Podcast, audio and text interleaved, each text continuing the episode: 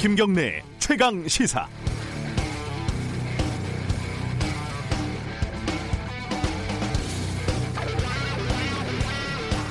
세계보건기구 WHO가 인포데믹 그러니까 전염병처럼 퍼지는 가짜 뉴스가 심각한 상황이라고 경고를 했습니다. 우리나라에서는 제주 모 병원에 신종 코로나 확진자가 이송됐으니까 조심하라 이런 메시지를 유포한 사람이 경찰에 자수를 했고요. 창원에서도 확진자가 나왔다는 가짜 뉴스를 유포했다가 경찰에 체포된 20대는 장난삼아 한 일이라고 이렇게 얘기를 했다고 합니다. 전염병 같이 흉흉한 일이 벌어지면 세상에 별 놈이 다 있다 이런 생각이 새삼 들기도 합니다. 별 할 일이 없어서 저런 짓을 하나 이렇게 생각이 들죠. 근데 비슷한 짓을 하는 쪽이 또 있습니다. 어, 예를 들어서 중국에 보낸 마스크를 세금으로 산 거 아니냐. 예전에 마스크 예산을 깎은 게 너희들 아니냐. 뭐 세계에 중국인 입국을 금지한 나라가 없다. 뭐 이런 사실인지 아닌지 확인도 하지 않고 그냥 아무 말 대잔치 하면서 상대방을 공격하느라고 정신이 없는 곳이 있습니다. 어딘지 아시겠죠? 이 정치권이죠. 여당인 더불어민주당도 숟가락을 하나 얹었지만은 야당인 자유한국당 쪽의 연일 계속되는 공격은 보는 사람을 좀 허탈하게 합니다. 옳고 그름을 떠나서 뭐 게다가 상당수는 사실이 아니고요. 너무 한가한 거 아니냐는 거죠. 싸울 땐 싸우고 공격할 땐 공격하더라도 지금은 국회에서 재정적으로든 제도적으로든 뭐 하나라도 도움이 되는 일을 해야 되는 거 아니겠습니까? 어제 최강시사에 출연을 했던 세상에 관심이 많은 청년 국범근 씨의 말을 빌려보면 이렇습니다. 그럴 시간이 있으면 화장실에 가서 손이나 한 번 더 씻으시기 바라겠습니다. 2월 5일 수요일 김경래 최강 시사 시작합니다.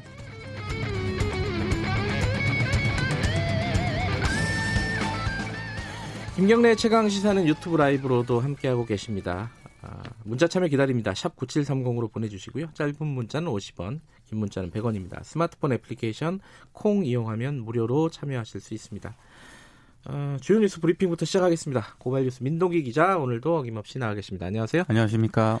어, 신종 코로나 관련된 속보부터 정리를 해보죠. 여섯, 16번째 확진자가 어제 나왔죠? 네. 42세 한국인 여성이고요. 네. 지난달 중순에 태국 여행을 다녀온 이력만 있습니다. 그러니까 중국을 다녀오지도 않았고 국내에서 확진자와 접촉한 적이 없는데도 신종 코로나 바이러스에 감염이 됐습니다. 네. 지난달 25일 저녁부터 오한 등의 증상을 느껴서 지역 의료기관을 방문을 해서 치료를 받았는데 이 증상이 더 심해져 가지고요. 네. 지난달 아 지난 3일 전남대 병원을 찾았습니다. 감염을 의심한 의료진이 격리한 이후에 검사를 의뢰한 결과 양성으로 확인이 됐고요. 보건당국은 이 환자가 태국에서 감염됐을 가능성 그리고 공항이나 국내에서 감염됐을 가능성을 모두 열어두고 감염 경로를 지금 조사 중인데요. 어, 접촉자가 굉장히 많지 않겠습니까? 네. 그래서 추가 감염 우려도 나오고 있습니다. 어, 16번째 확진자가 4차례 진료를 받았던 광주 21세기 병원은 임시 휴업에 들어갔고요. 의료진과 환자에 대해서 통째로 봉쇄하는 코호트 격리 조치가 취해졌습니다. 코호트 격리는 그때 메르스 때 이후에 다시 듣는 그렇습니다. 예. 이게 감염 경로가 아직 오리무중이어가지고 네. 그게 불안한 부분입니다. 그렇습니다. 그리고 또 하루 정도 확진자가 없어서 어, 좀 상황 상태가 아니냐 좀 생각했던 분들도 있을 텐데 네. 아, 확진자가 또 나왔습니다. 당분간은 좀 나올 수밖에 없는 상황이죠. 네. 음, 코로나 관련해 가지고 지금 현대자동차가 어, 작업에 조업에 차질을 빚고 있다고요? 어, 모든 생산 공장이 오는 7일부터 가동 중단에 들어갑니다. 모든 생산 공장이요? 네. 네. 중국에서 부품 공급이 이제 중단이 되고 있기 때문인데요. 예. 현대차 노사가 전 공장 임시 휴업에 합의를 한 것은 이 차량 조립에 사용되는 전선 부품 재고 물량이 네. 6일이면 내일이면 바닥이 나기 때문입니다.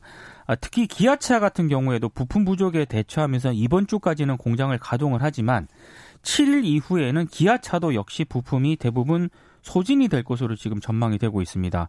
이렇게 되면은 기아차 국내 세 개 공장도 가동 중단이 불가피한 그런 상황이고요. 네. 쌍용차 평택 공장도 12일까지 공장 가동 중단에 들어갔습니다.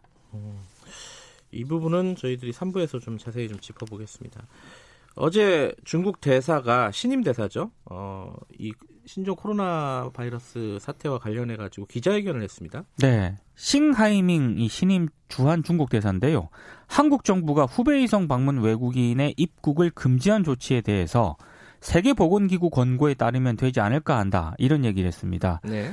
한국이 취한 조치에 대해서 많이 평가하지 않겠다. 이렇게 얘기를 하면서도 세계적이고 과학적인 것은 세계보건기구 근거다. 이런 점을 강조를 했는데요. 이 WHO 같은 경우에는 중국에 대한 여행과 교역 제한을 권고하지 않기로 했거든요. 네. 그러니까 한국 정부의 조치를 좀 우회적으로 어, 좀 비판을 한 것으로 보입니다. 네. 그리고 지난달 한국에 이 싱대사가 부임을 했는데요. 아직 신임장 제정도 받지 않은 그런 상태거든요. 근데 이례적으로 기자회견을 자청을 했습니다. 이 중국에 대한 좀 좋지 않은 그런 정서 이런 게 확대가 되고 있는 것을 음. 좀 감안한 것으로 보이고요. 네. 하지만 한국이 중국에 마스크 등의 물품을 제공한 것에 대해서 중국은 이 따뜻한 정을 영원히 잊지 않겠다 이런 얘기를 했습니다. 네. 그리고 시진핑 주석의 방안이 6월로 연기됐다 조선일보가 어제 보도를 했었는데 청와대가 사실이 아니다라고 입장을 밝혔습니다. 공식적으로 밝히지 않은 사안에 대해서 연기라고 한 부분에 대해서는 유감을 표한다. 또 이런 입장을 내놓았습니다. 확정되지 않았다 이런 뜻이겠죠. 그렇습니다. 음. 근데 중국 대사는 한국말 꽤 잘하더라고요. 천천히 얘기를 하는데 꽤 잘하더라고요. 네. 어찌됐든 이 중국 대사의 기자회견에 대해서는 여러 가지 뒷말들이 좀 나오고 있습니다. 네. 그, 그 부분도 브리핑 끝나면은 좀 짚어보겠습니다. 이 지금 자가격리된 사람들이 꽤 많지 않습니까? 네. 그 사람들에게 대해서 생활비를 지원을 한다고요? 직장인에게는 휴업 수당이 그리고 직장이 네. 없는 무직자나 자영업자에게는 생활비가 지급이 될 예정입니다. 네. 이 확진 환자와 접촉한 사람 전원을 이 14일 동안 자가 격리하기로 하지 않았습니까? 네. 그러니까 정부가 이제 후속 조치를 내놓은 것으로 보이는데요. 2015년 메르스 때도 정부는 자가격리 대상자에게 생활비를 지원한 적이 있습니다. 당시 지원 금액은 1인 가구가 43만 원, 네. 2인 가구가 74만 원, 3인 가구가 95만 원으로 책정이 됐는데요. 네. 직장인이 격리가 되면 정부가 회사에 1일 최대 13만 원까지 지원을 했습니다. 그리고 고용노동부가 각 사업장의 대규모 결근에 대비해서 어, 뭐 이렇게 신종 코로나 대응 지침을 내린 적이 있는데요. 네. 격리 대상 노동자에게는 사내 규정에 따라 별도의 휴가 휴직을 부여를 하고 만약에 규정이 없는 경우에는 연차 휴가 외에 추가 휴가를 허용을 하도록 했습니다. 그러니까 돈 벌어야 되는데 이 자가격리 어, 또 몰래 안 하는 사람 있을까봐 그렇죠. 예. 안심하고 좀 해라 이런 차원에서 지금 진행되는 대책인 것 같고요. 좀 다른 소식도 좀 알아보죠. 어제 그 청와대 선거 개입 의혹 사건 관련해 가지고 네. 법무부가 통상적으로는 국회가 요청하면 공소장을 제공을 하지 않았습니까 지금까지? 네. 그걸 안 했다고요? 법무부 입장은 이렇습니다. 피고인의 공정한 재판을 받을 권리, 네. 그리고 사건 관계인의 명예와 사생활 보호, 피의 사실 공표 가능성 등을 종합적으로 고려했다. 앞으로 다른 사건에서도 동일한 기준을 따르겠다. 이게 이제 법무부 입장인데요. 그러니까 요약문만 제출을 한 거죠, 국회에. 그렇습니다. 네. 그러니까 검찰은 지난달 29일 이른바 그 청와대 하명 수사 의혹과 관련해서 송초로 울산시장을 비롯해서 13명을 재판에 넘기면서요. 네. 이들의 혐의와 구체적인 범죄 사실을 담은 60여 쪽 분량의 공소장을 법원과 법무부에 제출을 했는데 법무부가 이걸 이제 공개를 하지 않기로 한 겁니다. 네. 근데 국회 법사위 소속 의원들이 계속 공소장 공개를 요청을 했거든요. 네. 추미애 장관의 직접 지시로 공소장 비공개 결정이 이루어졌는데 이번 4월 총선을 좀 염두에 두고 공소장을 비공개하기로 한 것 아니냐 이런 비판이 제기가 되고 있는데요. 오늘 동아일보를 보니까 네. 이 공소장을 또 입술해서 아 입수했어요? 또 어, 보도를 했습니다. 그러니까 2018년 6월 지방선거 한 석 달 전에 네. 청와대에 한 18차례 이제 보고가 됐다. 예, 이런 내용인데 좀 자세하게 또 보고, 보도가 되어 있습니다. 아, 이 판단이 이 어차피 만약에 이렇게 공소장이 공개가 될 거라면은 굳이 지금까지 관례대로 하는 게 더 낫지 않았을까라는 생각도 들고 그리고 만약에 어, 피고인의 공정한 재판을 거둘 권리 이런 좀 원칙론을 말하려면은 원칙을 세운 다음에 좀 논의를 거쳐가지고 비공개를 하는 게 낫지 않았을까? 왜 하필이면 청와대 사건만 어, 비공개를 먼저 시작을 했는가? 그 부분이 좀 많이 비판을 받고 있습니다. 그 원칙을 세우는 건 좋은데 왜 그 수혜자가 청와대인가 첫 번째 수혜자가 네. 여기 비판이 나올 수밖에 없죠 지금 상황은. 그렇습니다. 네. 어, 지금 어, 법조인들 중에 이제 판사나 검사들 사직을 하고 바로 총선에 나온 사람들 꽤 많습니다. 검사 내전의 저자인 김웅전 부장검사가 새로운 보수당에 어제 입당을 했습니다. 네. 자유한국당도 여성 변호사 7명을 영입을 했거든요. 네. 더불어민주당도 최근에 이제 전 판사를 영입을 하지 않았습니까? 네. 그러니까 사법 개혁을 외친 법조인은 여당 쪽으로 가고 있고 사법 개혁에 반발하는 법조인은 야당 쪽으로 가고 있는 것 같습니다. 아, 결과적으로 보면 그러네요. 네, 네. 김웅전 검사는 입당 환영식에서 정부 여당의 검경 수사권 조정안을 강하게 비판을 했는데요. 새 보수당은 검경 수사권 조정안과 정부의 검찰 인사를 검찰 학살로 규정을 했습니다. 이 새 보수당의 자장격인 유승민 의원이 영입을 주도한 것으로 알려지고 있습니다. 근데 지금 비판도 제기가 되고 있는 게요.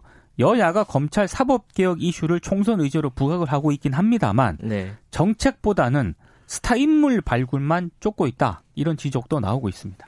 네, 어, 이게 참 이 바라보는 시각이 좀 불편합니다. 이게 불편 부당한 어, 일을 하던 사람들이 바로 정치권으로 그렇죠. 가는 게 네. 이 판단에 좀 여지가 좀 있습니다. 이 부분은 앞으로도 총선 때 여러 가지 얘기가 나올 것 같습니다. 어, 정치권 소식 하나만 더 알아보죠. 자유한국당이 오늘부터 이 현역 의원 컷오프 여론조사를 실시를 하는데요. 아, TK 지역에서 현역 절반을 교체하겠다는 그런 방침을 세웠는데 아, TK 지역 의원들이 반발을 하고 있습니다. 무슨 죄를 지었느냐 뭐 이런 하 네, 지금 네. 하소연을 하고 있는데요. 네. 근데 제대로 이루어질지에 대해서 의문부호가 지키고 있습니다. 네. 황교안 대표가 험지 출마를 선언을 했는데 아직 결정을 못 하지 않았습니까? 그렇죠. 그런 사이에 무소속 이정현 의원이 종로 출마를 선언을 했는데요. 자유한국당 내부에서는 아니 대표가 망설이고 있는데 다른 의원들에게 컷오프 수용을 어떻게 설득할 수 있겠느냐 이런 불만이 나오고 있습니다. 시간이 별로 없어요. 그죠? 출마 그렇습니다. 저, 예. 어, 결정을 해야 되니까 오, 늘 내일쯤에 결정이 될 것 같다. 빨리 결정을 아, 해야 될 것 같습니다. 이런 관측들도 꽤 있습니다. 마지막 소식 하나 전해 주시죠. 경북의 한 우체국에서 설 연휴를 연휴를 앞두고 과로로 쓰러졌던 40대 집병 있지 않습니까? 아, 저한 소식 전해 주셨죠. 네. 네. 지난달 31일 오전 6시 20분쯤에 결국 숨졌습니다. 아하. 그동안 병원 중환자실에서 치료를 받고 있었는데요. 장례는 유족 요구에 따라 가족장으로 치러졌고요. 노조는 일단 과로사로 판단을 하고 있습니다. 네, 집배원들 노동 조건 이 부분은 어, 좀 뭐랄까 심각하게 고민을 그렇습니다. 해야 될 것 같습니다. 네. 자 뉴스 브리핑 여기까지 듣겠습니다. 고맙습니다. 고맙습니다. 고발 뉴스 민동기 기자였고요. 김경래 최강 시사 듣고 계신 지금 시각은 7시 33분 향해 가고 있습니다. 최강 시사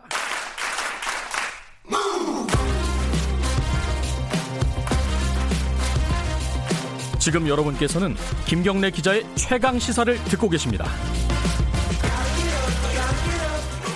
네, 김경래 최강 시사 듣고 계십니다. 신종 코로나 바이러스 관련된 얘기 좀 해보겠습니다. 지금 16번째 확진자 나왔고요. 뭐 정부 대책은 계속 진행 중이고 어제 신임 주한 중국 대사가 기자회견을 했다는 소식 브리핑에서 잠깐 전달해 드렸는데요. 이게 굉장히 이례적인 일입니다. 그러기도 하고 우리 입국 제한 조치에 대해서도 직접적이지는 않은데 우회적으로 좀 불만을 표시를 했죠. 어, 일련의 상황들 어떻게 보시는지 신상진 자유한국당 코로나 대책 TF 위원장 연결해서 관련 얘기 좀 들어보겠습니다. 안녕하세요. 네, 안녕하세요. 신상진입니다. 네. 예. 중국 대사 얘기부터 먼저 좀 여쭤볼게요. 예. 이게 이례적이기도 하고요. 아직 그 신임장을 받지 않은 중국 대사가 어, 기자회견을 자청을 한 것도 이례적이기도 하고 그리고 우리 정책에 대해서 뭐 우회적이지만 좀 불만을 얘기를 했습니다. 어떻게 들으셨어요? 이 얘기는? 예, 뭐, 그, 어, 발표한 전문을 보면. 네. 뭐, 한국에 뭐 감사한다 이런 얘기도 있고. 네네. 뭐, 그런데 좀 이제 유감스러운 듯이 표현을 했어요. 네. 근데 저는 사실은 이것은 WHO의 어떤 그 비상사태에 대한 권고 사항에 대해서 이제 이야기를 하면서 이렇게 했는데. 네.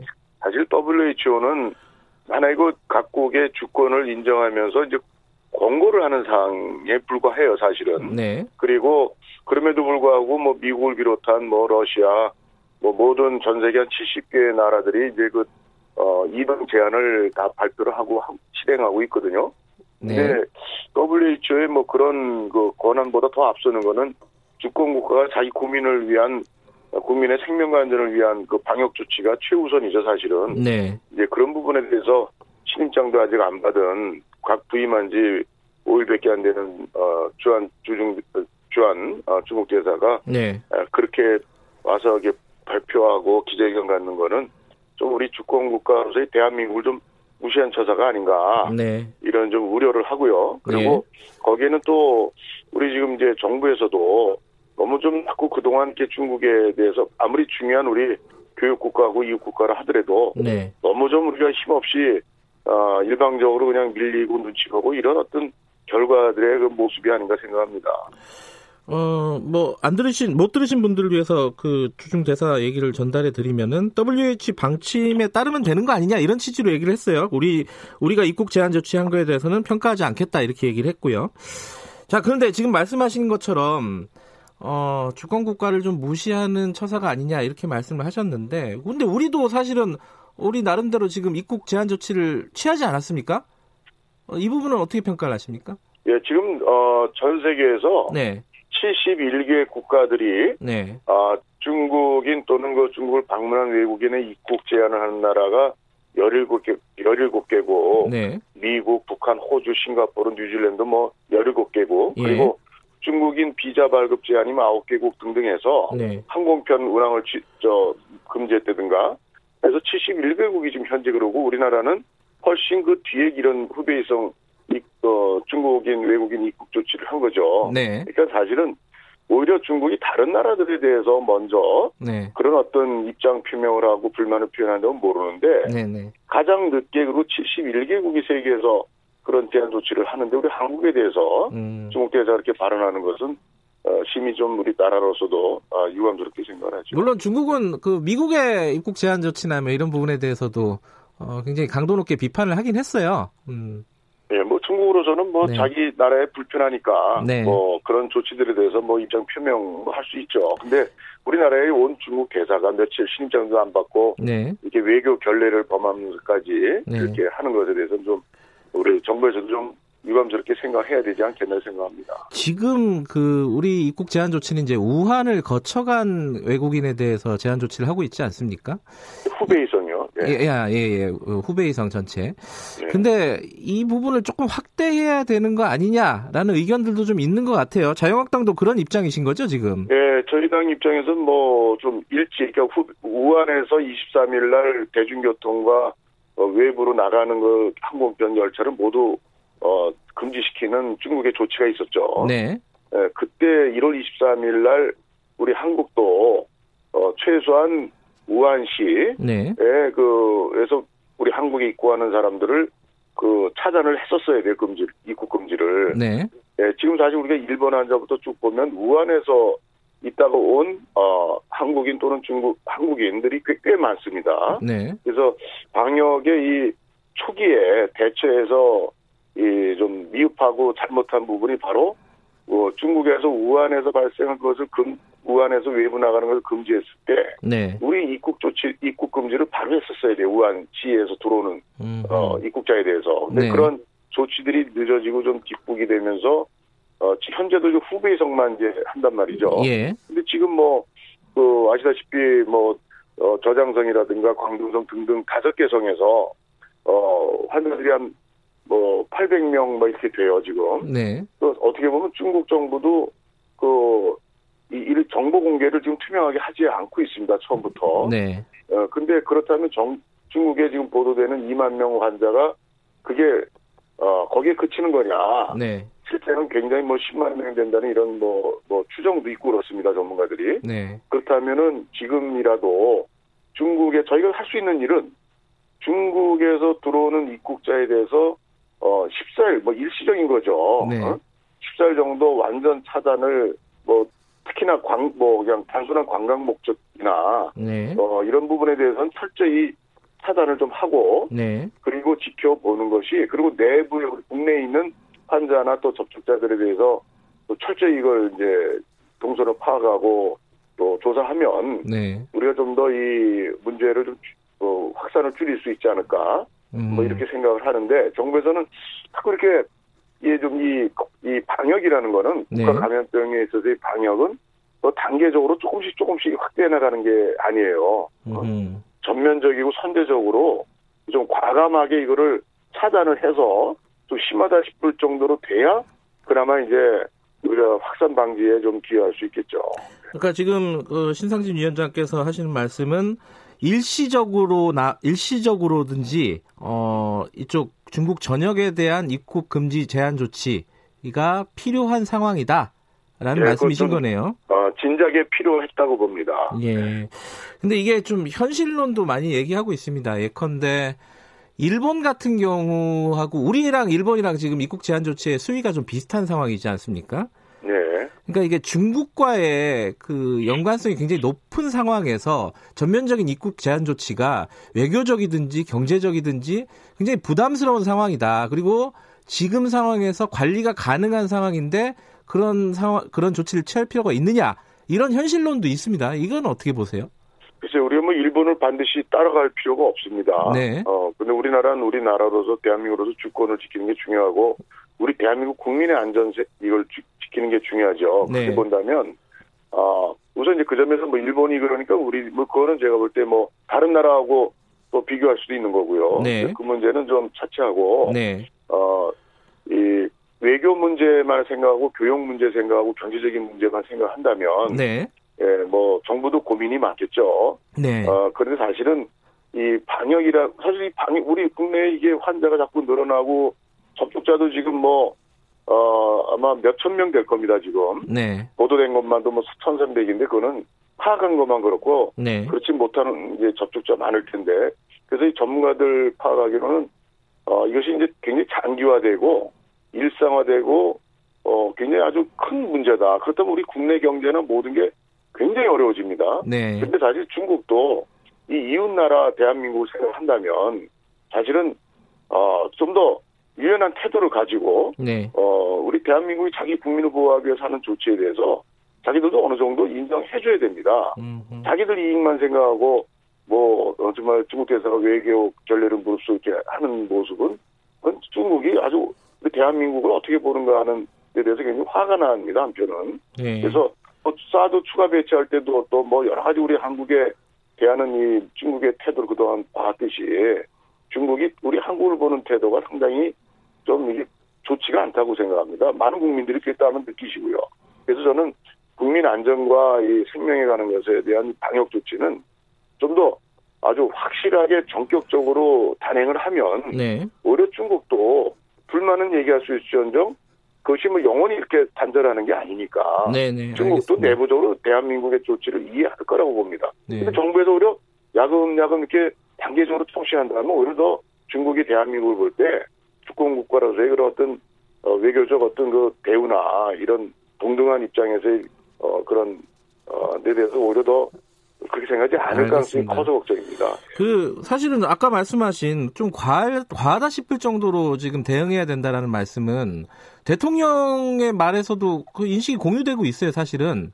예, 대통령께서도 그렇게 말씀한 예. 건참 말씀은 옳은 말씀인데 예. 그것이 이제 이게 실행이 안 되는데 문제가 네, 있죠. 실행이 제대로 안 되고 있다. 예. 그러면요, 지금 사실 신상진 위원장께서는 어, 의사 출신이기도 하시고 2015년도에 메르스 특위 위원장도 하시지 않았습니까? 예, 예. 그럼 아까 아쉬운 점도 말씀하셨는데 요번 그 신종 코로나 관련해 가지고 정부의 대응, 방역 대책 같은 것들을 평가를 하신다면 아쉬운 점은 아까 좀 말씀하셨는데 뭐 잘하는 점도 있을 것이고요. 더 아쉬운 점도 있을 건데 간단하게 좀 평가를 하신다면요. 예, 그 굉장히 그 아쉬운 점이 우선 많고요. 네. 어, 첫째 그 당시에 메르스 대체 메르스가 이제 그 사태 종결되고 네. 복지부에서 이제 그 메르스 대책 그저 아, 메르스 그 백서 발간을 했어요. 예. 근데 거기에 이제 지적된 게 컨트롤 타워 지적을 했습니다 네.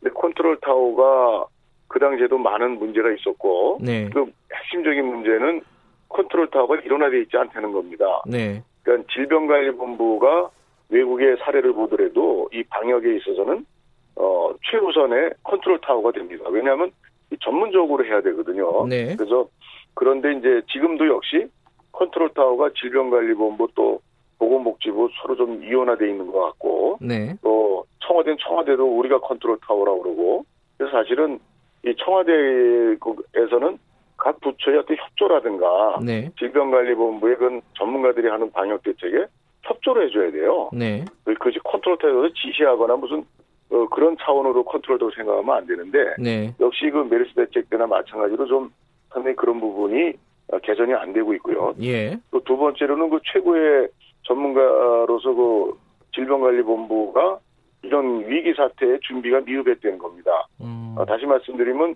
질병관리본부는 이 의학 전문가들로 상당히 감염병 전문가들로 구성이 돼야 되는데 네. 우리나라 보면 센터장이나 뭐나 보건복지부 행정직들이 많이 와 있어요. 음흠. 그러니까 평소에 전문적인 이 준비를 못 해놓은 게 이런 또 결과를 초래한다고 보고요. 예. 또 세 번째로는 문재인 대통령 정부 들어서면서 이 100대 과제 중에 하나로 제2의 메르스 사태를 막겠다. 네. 이런 이제 한 가지의 과제가 들어가 있습니다. 네. 근데 거기에 이제 중요한 게 국가 감염병 감염병 전문 병원을 이제 네. 어, 어, 어, 구축하겠다 했는데 그 하나도 안 되고 있어요. 네. 뭐 이런 문제도 좀 봤을 때 좀 메르스의 교훈을 예. 어, 5년 지난 지금에도 제대로 그, 그 발전시켜서 하고 있지 못한 현실에 대해서 좀 상당히 좀 많이 아쉽게 생각합니다.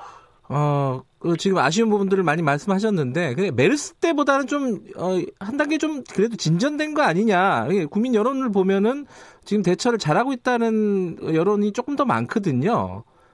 글쎄요. 그거는 예. 메르스는 그때 이제 그 평택에서 네. 그 초기 이제 그 환자가 그 당시 아마 3번 환자가 그럴 텐데. 네네. 네. 이제 이 뭐 병원에 막 그냥 어 아주 활보를 하고 말이죠. 그, 네. 그, 그 당시 그럼 병원 내 감염이 심했어요, 사실은. 예. 그래서 확진이 186명, 사망자가 38명인가 그런데 어 그것은 또 그것대로 병원 내 감염이고 이건 지역사회 감염인데 예. 그러니까 이 감염력, 전파력을 초기에 정부에서 이 낮게 평가했다. 예. 그래서 이제 초기에 방역 운영이 많이 뚫렸다. 네. 이런 점에서는 좀 어, 지금의 대책에서 상당히 좀 알겠습니다. 문제가 있다고 생각합니다. 또 한 가지 지금 자유한국당 좀 얘기 하나 여쭤보면요. 예. 그 최근에 이제 그 황교안 대표도 그렇고 그 마스크 관련해 가지고 어, 사실관계와 다른 얘기들을 많이 했다 이런 비판들이 좀 있습니다. 그러니까 중, 중국에 보낸 뭐 300만 개 마스크가 정부가 보낸 걸로 이렇게 얘기를 하거나 아니면 마스크 예산 삭감을 뭐 민주당이 한 거 아니냐 이게 이제 사실관계가 다르다는 건데 이런 식의 어떤 좀 정쟁으로 신종 코로나를 활용하는 느낌 이건 좀 부적절한 거 아니냐 지금 위기 상황에서 이런 비판에 대해서는 어떻게 생각하세요? 그래 저희 뭐 야당으로서는 네. 어, 정부의 뭐 이런 뭐 이러저런 이제 어, 행위에 대해서 비판할 수 있죠. 있는데 네. 예. 아마 마스크 문제는 언론의 보도가 그렇게 다 된 걸로 저도 알고 있어요. 예. 정부에서 300만 개 보냈다. 처음에 200만 개라고 그랬다가 예. 그거에 대해서 사실 확인은 저도 확실히 못했는데 네. 정부가 보낸 것인지 아니면 다른 뭐 어떤 단체에서 보낸 건지. 어, 중국 관련 민간 단체에서 돈을 댔다고. 그렇습니까? 예. 뭐, 뭐 그랬다면 황교안 대표도 잘 사실 확인이 좀, 네. 뭐, 어땠는지 모르겠습니다. 한번 봐야 되겠고요. 예. 아, 그래서 이런 것들이 좀 정쟁으로 이게 끌어가서는 안 되고, 네. 우리 방역이 국가 감염병 대처는 초당적으로, 알겠습니다. 어, 힘을 합쳐서 극복해야 되지 않겠나 생각을 하고 있습니다. 네. 아, 뭐 신종 코로나는 아닌데 요거 하나만 하나만 여쭤보고 마무리하죠. 네. 그 황교안 전 총리 그 종로 출마, 험지 출마 이거 어떻게 생각하세요? 당내에서는? 아 당내에서 뭐 의원들이 뭐 각자 뭐 자기들 지금 뭐 선거 운동 내지는 뭐 정신들 없어서 예. 의원들 요새 만나기도 힘들어요. 근데 어떻게 해야 된다고 아, 보세요? 저는 저 개인적으로는 네. 아좀 처음부터 좀 종로 출마를 딱 선언하고 이낙연 전 총리보다 예. 먼저 이렇게 했으면 좋았겠다라는 아쉬움이 있는데 예. 뭐 판단은 뭐, 뭐 그분께서 종합적으로 판단해서 하지 않겠나 싶습니다. 알겠습니다. 오늘 말씀 잘 들었습니다. 고맙습니다. 예, 수고하세요. 신상진 자유한국당 의원이었습니다.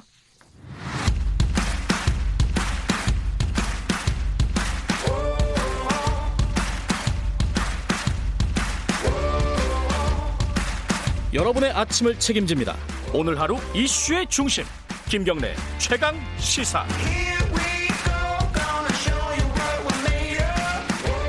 네, 최강 스포츠 박주미 기자 나와 있습니다. 안녕하세요. 네, 안녕하세요. 그 호날두 노쇼 네. 지금도 포털 사이트에 호날두 치면은 연관 검색으로 노쇼가 떠요. 날강두도 뜨죠. 네. 어, 관련해 가지고 그 네. 손해배상 소송이 있었어요. 네. 어, 당시에 어, 관, 관객들이 어, 관중이죠. 관중들 중에 일부가. 그렇죠. 판결이 나왔죠? 네, 어제 첫 판결이 나왔고 네.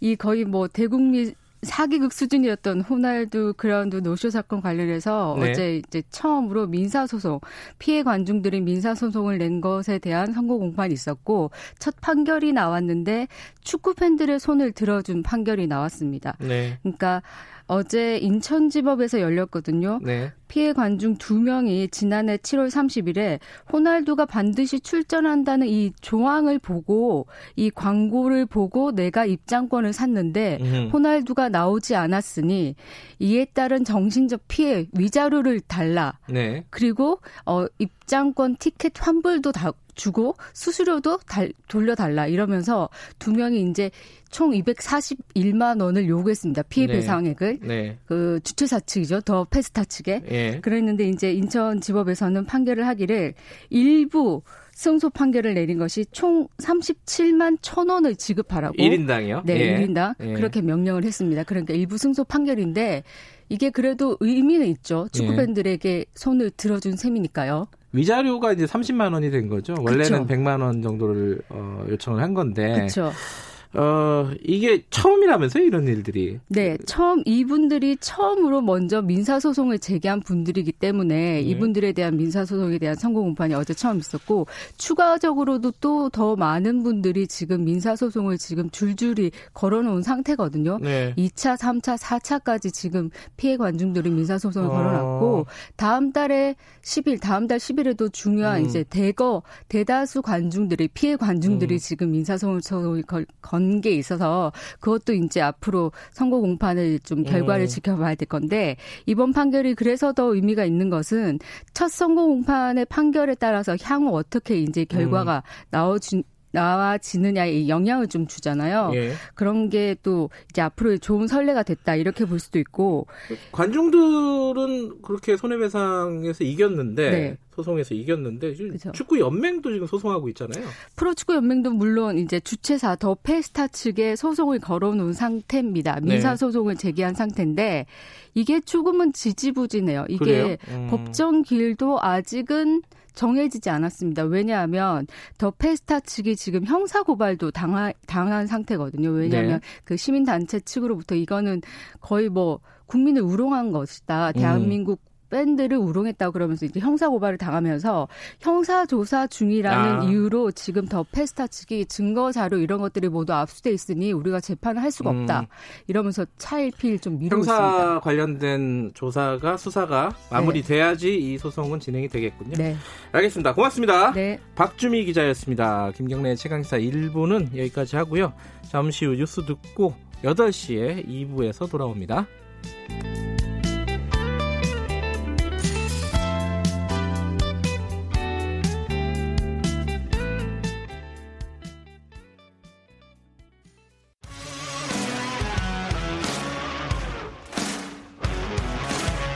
뉴스타파 기자 김경래 최강 시사.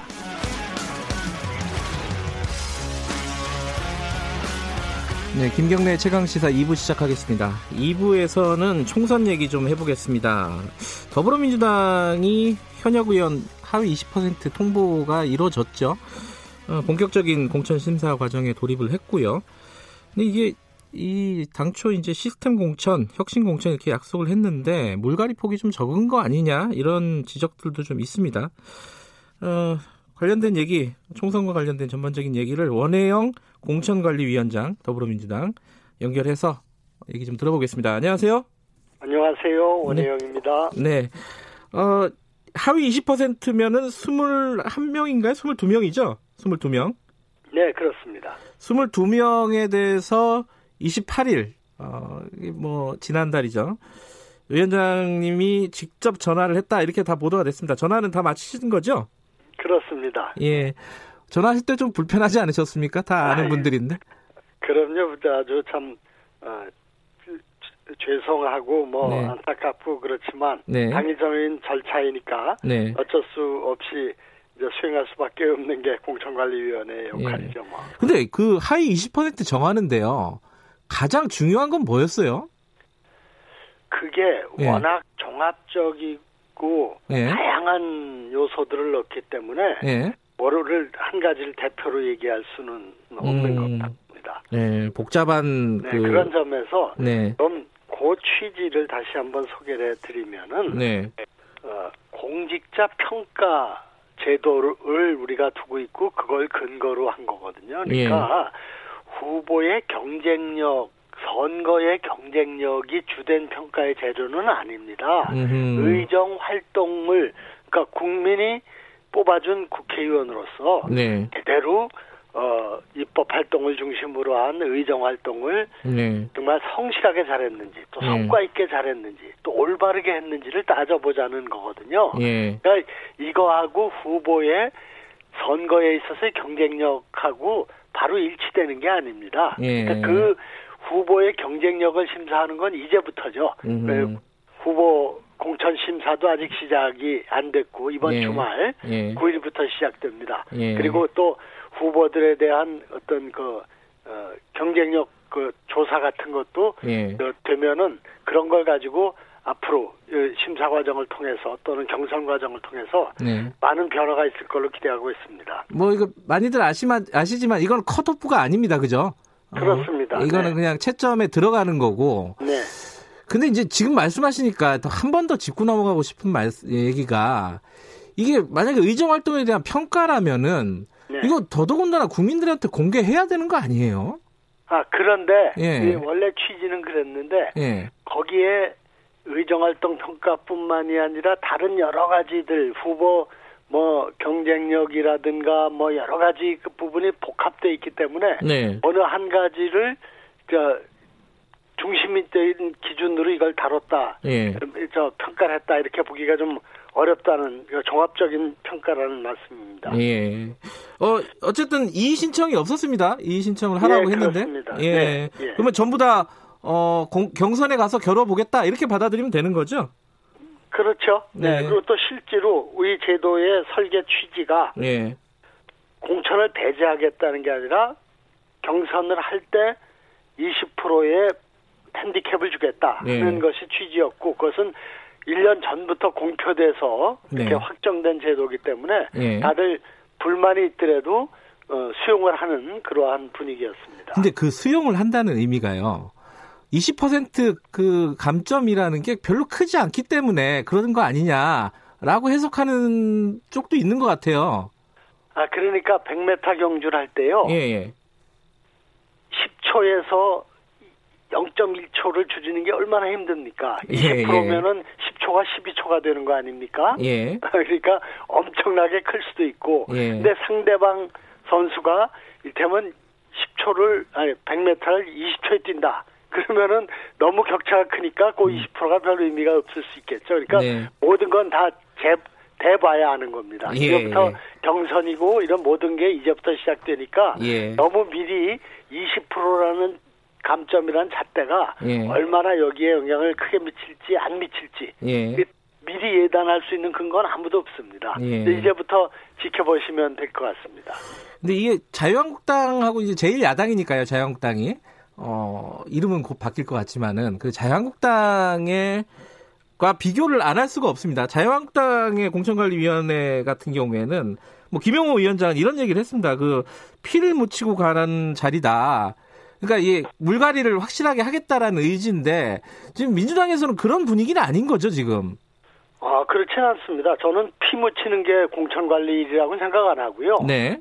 국민이 원하는 가장 그 바람직한 후보를 우리 당이 네. 우리가 갖고 있는 인적 자원 한도 내겠죠 물론 네네. 네. 공천 신청을 안 한 분을 우리가 그 억지로 모셔가지고 나가게 할 수는 없잖아요. 예. 이번 민주당의 에, 대표 선수로 총선에 출마하겠다 하는 분들 중에 가장 경쟁력 있는 네. 국민들이 마음에 들어할 후보를 뽑아내는 과정이니까 네. 피를 묻히는 일하고는 상관없을지 몰라도 정말 우리로서는 아, 땀을 흘리는 음. 정말 또 고통스럽지만 국민에게 가장 좋은 결과를 어, 보여드리기 위한 아주 힘든 네. 어, 저 산고의 시간이라고 생각을 합니다. 예. 그런데 이제 지금 현역 의원 같은 경우에 지금 출마자가 숫자야 뭐 위원장님이 훨씬 더 잘하시겠지만 109명이라고 지금 보도가 나오고 있습니다. 근데 그 중에 경쟁자 없이 단수로 가는 후보자가 64명이에요. 이러면은 물갈이라고 보기에는 좀 쉽지 않은 게 아니냐 이런 우려도 있습니다. 어떻게 보세요? 아 그래서 모든 게 이제부터 시작되는 겁니다. 다 이제부터 시작되는군요. 예. 과거에 예. 어, 19대 20대에 네. 현역 의원 단수면 이걸 조사해봐야 실효가 없지 않습니까? 네.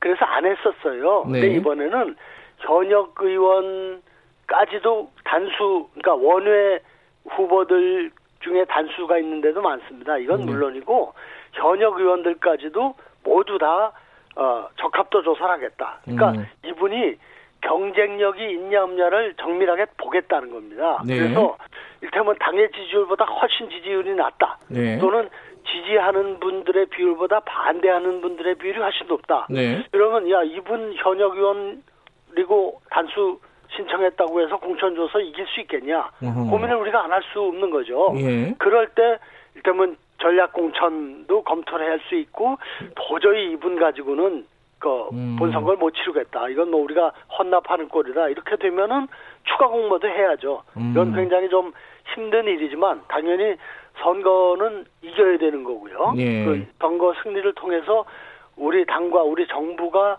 어, 하고자 하는 어, 국가적 과제들을 수행할 수 있는 기본 환경을 만드는 거 아니겠어요? 네. 그래서 저는 아주 엄정하게 단호하게 해야 된다고 생각하고 이게 역대 공천 과정에서 없었던 일입니다. 그래서 음. 모든 어떤 변화의 시작은 이제부터다. 네. 어? 적합도 조사를 하고 면접 조사를 하고 이런 걸 통해서 또 경선을 통해서 후보자들 간에 누가 제일 그 경쟁력이 있는지 국민들이 네. 지지할 수 있는 어떤 조건과 역량을 갖고 있는지를 하나하나 따져보고 또 결정을 해나가게 될 겁니다. 예. 그러니까 적, 단수 공천, 그러니까 혼자 신청한 지역구라고 하더라도 적합도 조사를 해서 어, 그 부분이 미흡하면은 떨어뜨릴 수도 있다 이런 거네요. 전략 공천으로 갈 수도 있다. 어 그렇겠죠. 그러니까 네. 아무리 저 현역 의원이고 혼자 공천 신청했지만 네. 그 그분에 대한 적합도가 워낙 떨어지면은 네. 당으로서는 냉정한 판단을 안 할 수가 없는 거죠. 그러니까 이게 워낙 떨어진다는 게 이게 어느 정도인지 이 부분은 뭐 좀 정리가 된 부분이 아, 있습니까? 이것도 저 상대적인 겁니다. 예. 저 조사를 해가지고 예. 어, 대부분의 현역 의원들이 그 적합도에서 특히 당의 지지율과 후보 지지율 간의 에, 편차가 네. 플러스 쪽으로 나면 그건 아주 굉장히 경쟁력 있는 거 아니겠어요? 예. 어? 일테면 당 지지도가 이제 40%인데 예. 이 후보는 50%다. 그럼 뭐 논리할 논란한 여지가 없는 거고요. 예. 당 지지도는 40%인데 음. 이분은 30%다 또는 20%다 그럴 때 그런 분들이 많으면 네. 또 전부 다 그 물갈이 하는 게 지혜로운 일이 아니죠. 네. 사람이 하늘에서 떨어지거나 땅에서 솟아나는 게 아니잖아요. 네. 그러니까 그런 점에서는 고민을 좀 어, 많이 해야 될 거고 어, 대부분의 사, 상당한 부분은 그 지지율이 높은데 또 상당한 부분은 지지율이 아주 낮다. 그러면은 음. 그때는 판단이 좀 쉬워지겠죠. 예. 네. 또 하나 여쭤보고 싶은 게그 이번에 청와대 출신 그 후보자들이 굉장히 많습니다. 그죠? 한 70명 된다고 하는데 뭐 정확히 모르겠는데 그렇게까지 예. 많지 않을 걸로 알고 있습니다. 그래요?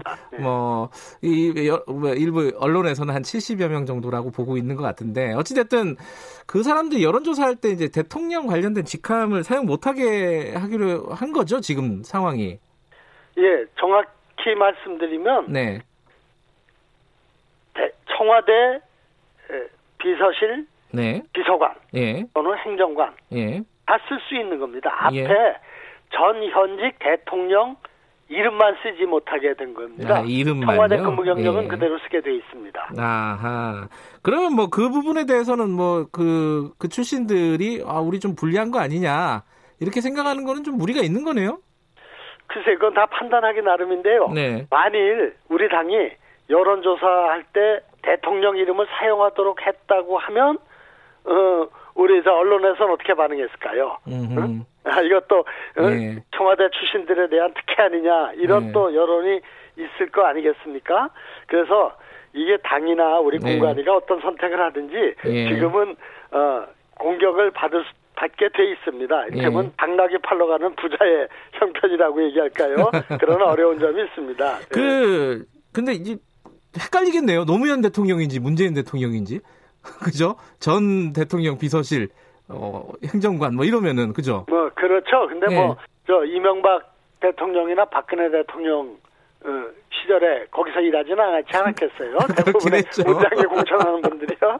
예. 그리고 대통령 이름을 쓰면은 네. 보통 뭐 10% 안팎의 그저 지지도율이 높아진다고 해요. 네. 그런 점에서 정치 신인들은 이제 20%의 가산점이 받게 돼 있는 점도 있고 예. 또 신인이라고 해서 전부 청와대 근무 경력을 가진 분들만은 아니잖아요. 예, 예. 그럴 때는 그렇게 또 하기 때문에 어, 잘못하면은 또 그 이름을 쓰게 할 때 왜 청와대 출신들만 특혜를 주느냐 이런 논의도 또 제기가 돼 있고 그렇기 예. 때문에 여러 알겠습니다. 가지 감안해서 결정을 했습니다. 네. 그 부동산 문제 때문에 어, 투기 지역 내 1가구 2주택 갖고 있다 이러면은 어, 이 부분은 좀 감점 주고 이런 원칙들은 나오 정확하게 수립이 된 건가요?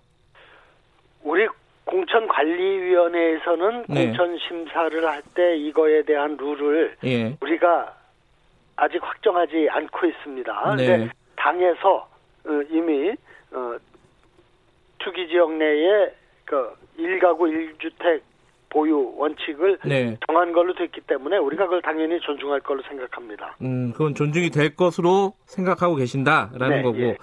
그리고 정치 신인한테 뭐 가, 가, 가점 주는 거요. 한 20% 가산점 주는 거하고 뭐 그리고 어 그 청년 여성 어 이런 그 가산점 주는 부분들은 다 확정대로 가는 거죠. 아 그런데 네. 그걸 구체적으로 그러니까 저 10%에서 25% 뭐 이렇게 정해져 있기 때문에 예. 어떤 경우에는 10%로 하고 어떤 경우는 25%까지 할 거냐 음. 최대한 높게 줄 거냐 이런 거는 항목별로 하나하나 우리가 논의해서 결정을 해야 됩니다. 그거는 아. 직 확정이 안 돼 있습니다. 그러니까 그 항목별 구체적인 퍼센티지는 아직 확정이 된 건 아니지만은 가산점 주는 것은 원칙이다라는 말씀이신 그렇습니다. 거고요. 네. 예. 그리고 또 한 가지 궁금한 게요. 이건 많은 사람들이 좀 의아하게 생각하는 부분이 있어요. 인재 영입한 사람들 있지 않습니까? 벌써 뭐 네. 10몇 호까지 나왔는데. 네. 이분들은 어, 이번에 이제 비례대표 같은 경우에 어, 당선되기가 쉽지가 않은 상황이잖아요. 지금 더불어민주당 같은 경우에. 문이 좁아졌죠. 좁은 예. 문이 된 거죠. 네. 이거 이 사람들은 어떻게 배치를 하는 게 원칙입니까? 어 그래서 전략 공천 대상 지역으로 네. 뭐제 지역구도 포함되어 있습니다만 네. 현역 의원이 출마하지 않는 곳을 일단 1차 대상으로 정해놨죠. 예. 근데 저는 뭐 현역 의원이 없다고 그래서 그 지역에 무조건 전략 공천한다. 네. 그리고 어 그렇지 않은 곳은 또 전략 공천 일치 안 한다. 이거는 너무 저 기계적인 그 기준이라고 생각을 네. 합니다. 그렇게 되지 않을 거고요. 예. 전략 공천 지역은 결국 현재 후보가 없는 데는 물론이고 네. 있다 하더라도 그 후보들 가지고 어 이번 총선에서 좋은 결과를 낼 수 있겠냐 네. 하는 것에 그러니까 경쟁력 기준으로 따져서 네. 어 그, 우리가 저 전략 공천을 해서 그 선거에서 이길 수 있는 확률을 높일 수 있는 쪽으로 네. 이렇게 넓게 검토가 될 것 같습니다. 그러니까 네. 후, 어, 후, 저 단수 공천 지역도 적합도 조사를 해서 너무 뒤떨어지면 네. 여기는 불가피하게 전략 공천을 해야 되지 않을까 음. 또는 추가 공모를 해서라도 좁지 현재 후보보다 좀 더 경쟁력 후보를 우리가 모셔야 되지 않을까 이런 고민을 하게 되겠죠. 그 아까 제가 여쭤본 그 하위 20% 의원들 있지 않습니까? 네.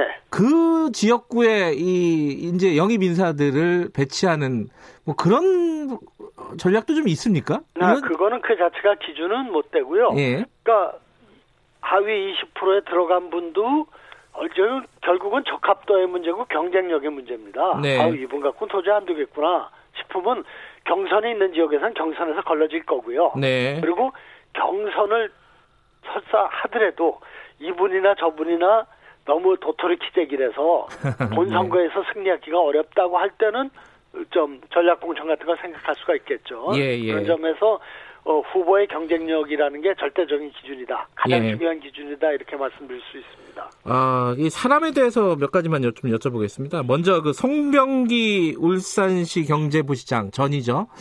어, 지금 울산시장 선거 개입 의혹 연루돼 있어가지고 검증위에서 적격 여부를 결정을 못했어요. 어, 공관위로 넘긴다는 건데 이거 어떤 기준으로 살펴볼 예정이세요? 그 상세한 내용을 제가 파악을 못하고 있어서 네. 어, 어, 구체적으로 얘기해 드리긴 어렵습니다만 네. 어, 검증위가 우리 공천관리위원회에다 이 사안을 넘긴 이유는 네.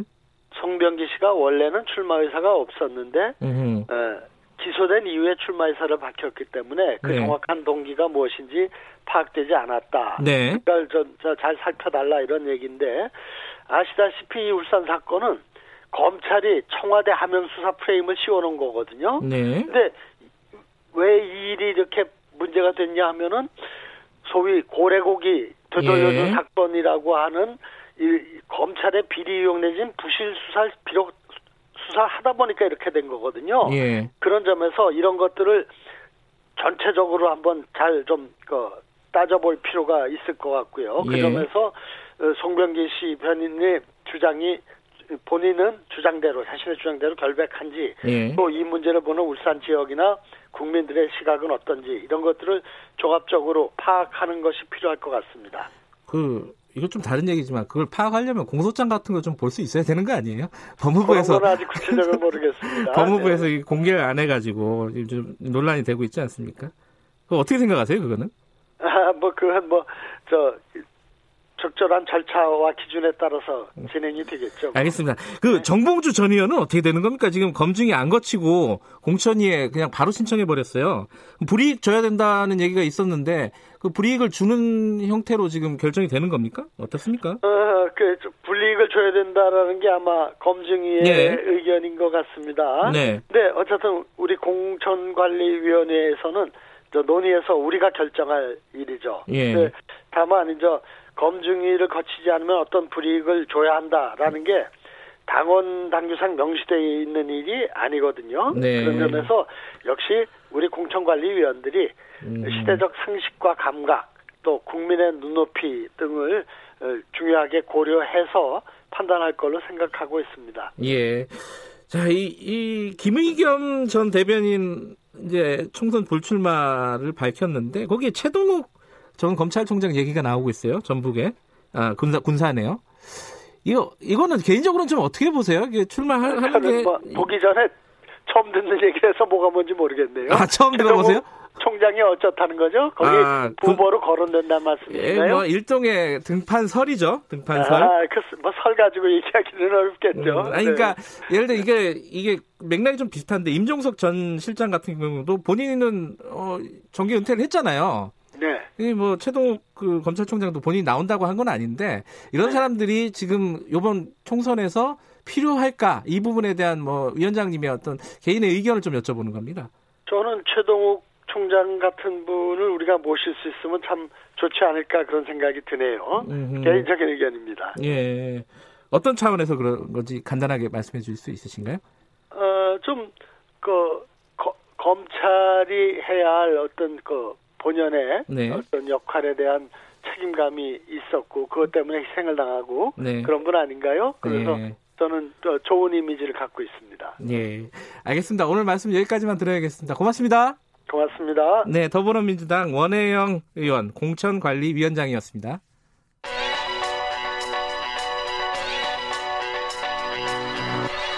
최강 시사 김수민의 눈.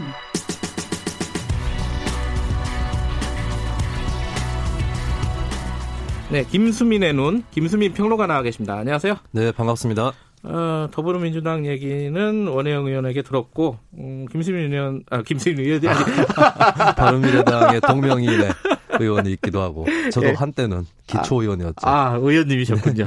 김수민 평론가와 함께, 어, 이 자유한국당 얘기 좀 해보겠습니다. 네. 이 미래한국당이 출범을 했, 오늘 하는 건가요? 공식적으로는? 예, 그렇습니다. 전당대회를 오늘 하게 되는 거고 예. 조금 설명을 드리면은 네. 이제 변화되는 선거제도에 따라서 지역구 의석이 정당 지지율에 비해서 많이 적을수록 비례대표 의석 배분에서 더 유리합니다. 그렇죠. 그래서 자유한국당 인사들이 비례대표만 내는 정당 미래한국당을 만들게 된 건데 한선교 의원을 대표로 일종의 파견 비슷하게 하게 되는 셈이죠. 그렇죠. 얼굴 이렇게 표현 좋은 나쁜 뜻이 아니라 네. 얼굴 마담인 거죠, 진짜. 왜냐 인지도가 있으니까. 그렇죠. 예. 어떤 방식으로는 인지도가 있기 때문에 이걸 어떻게 봐야 되나요? 근데 이제 다른 당에서는 굉장히 비난하고 있지 않습니까, 지금? 예, 그렇습니다. 예. 한선교 의원 같은 경우는 이제 불출마 선언을 했지 않습니까? 네. 근데 새로운 당에 작은 정당의 대표로 간다. 이것이 마치 대기업 임원 그만두고 하청업체 사장으로 가는 듯한 아. 네, 그런 느낌이 또 드는 건데요. 보통 대기업 퇴직 그 부장 정도 퇴직하면은 작은 하청업체 네. 사장으로 많이 가더라고요. 그런 또 관행이 또 있었죠. 예, 아, 예 그런 거하고 좀 비슷해 보이는데 예. 어쨌든 이제 뭐 불출마 선언까지 했던 한성교 의원이 저렇게 한다는 거에 대해서 또더 이렇게 비난이라든지 논란이 가중되고 있는 거죠. 그러면 혹시 어, 거기에 비례 후보로 등록하는 거 아닌가요?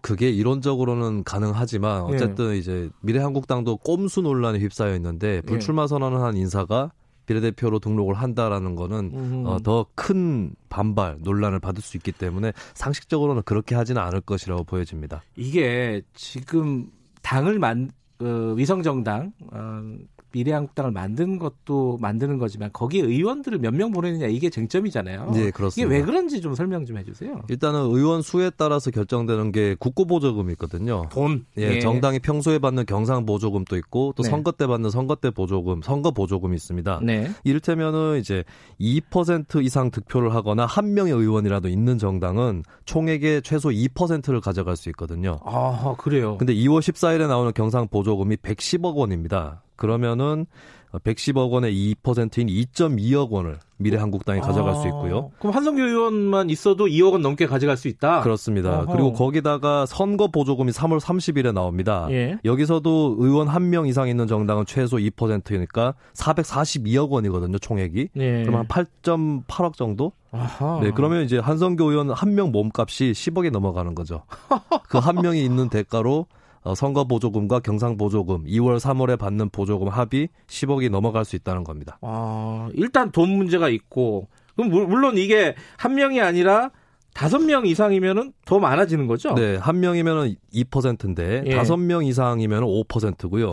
그리고 원내 교섭 단체를 갖고 있으면은 20석 예. 이상의 정당이면 전체의 그 보조금의 절반을 원내 교섭 단체가 있는 정당끼리 나눠 가질 수 있죠. 네. 그러니까 원내 교섭 단체를 이루면 보조금 받는 게 확 뜁니다. 예, 일단 돈 문제가 뭐 선거 치르려면 돈도 필요하겠죠. 네. 어쨌든 돈 문제가 가장 큰 문제 중에 하나일 거고 또 하나가 이게 선거 투표 용지에 그렇습니다. 몇 번째 적히느냐 이것도 문제라면서요? 네, 네, 이게 기호라는 게 선거 기호 순번이 그 효과가 있거든요. 그렇죠. 순서 효과라고도 부르는데 네. 위로 올라갈수록 유리하고 그리고 자유한국당 지지층을 보면은 역대 여론조사에서 다당제보다 양당제를 선호하는 여론이 음... 압도적이에요.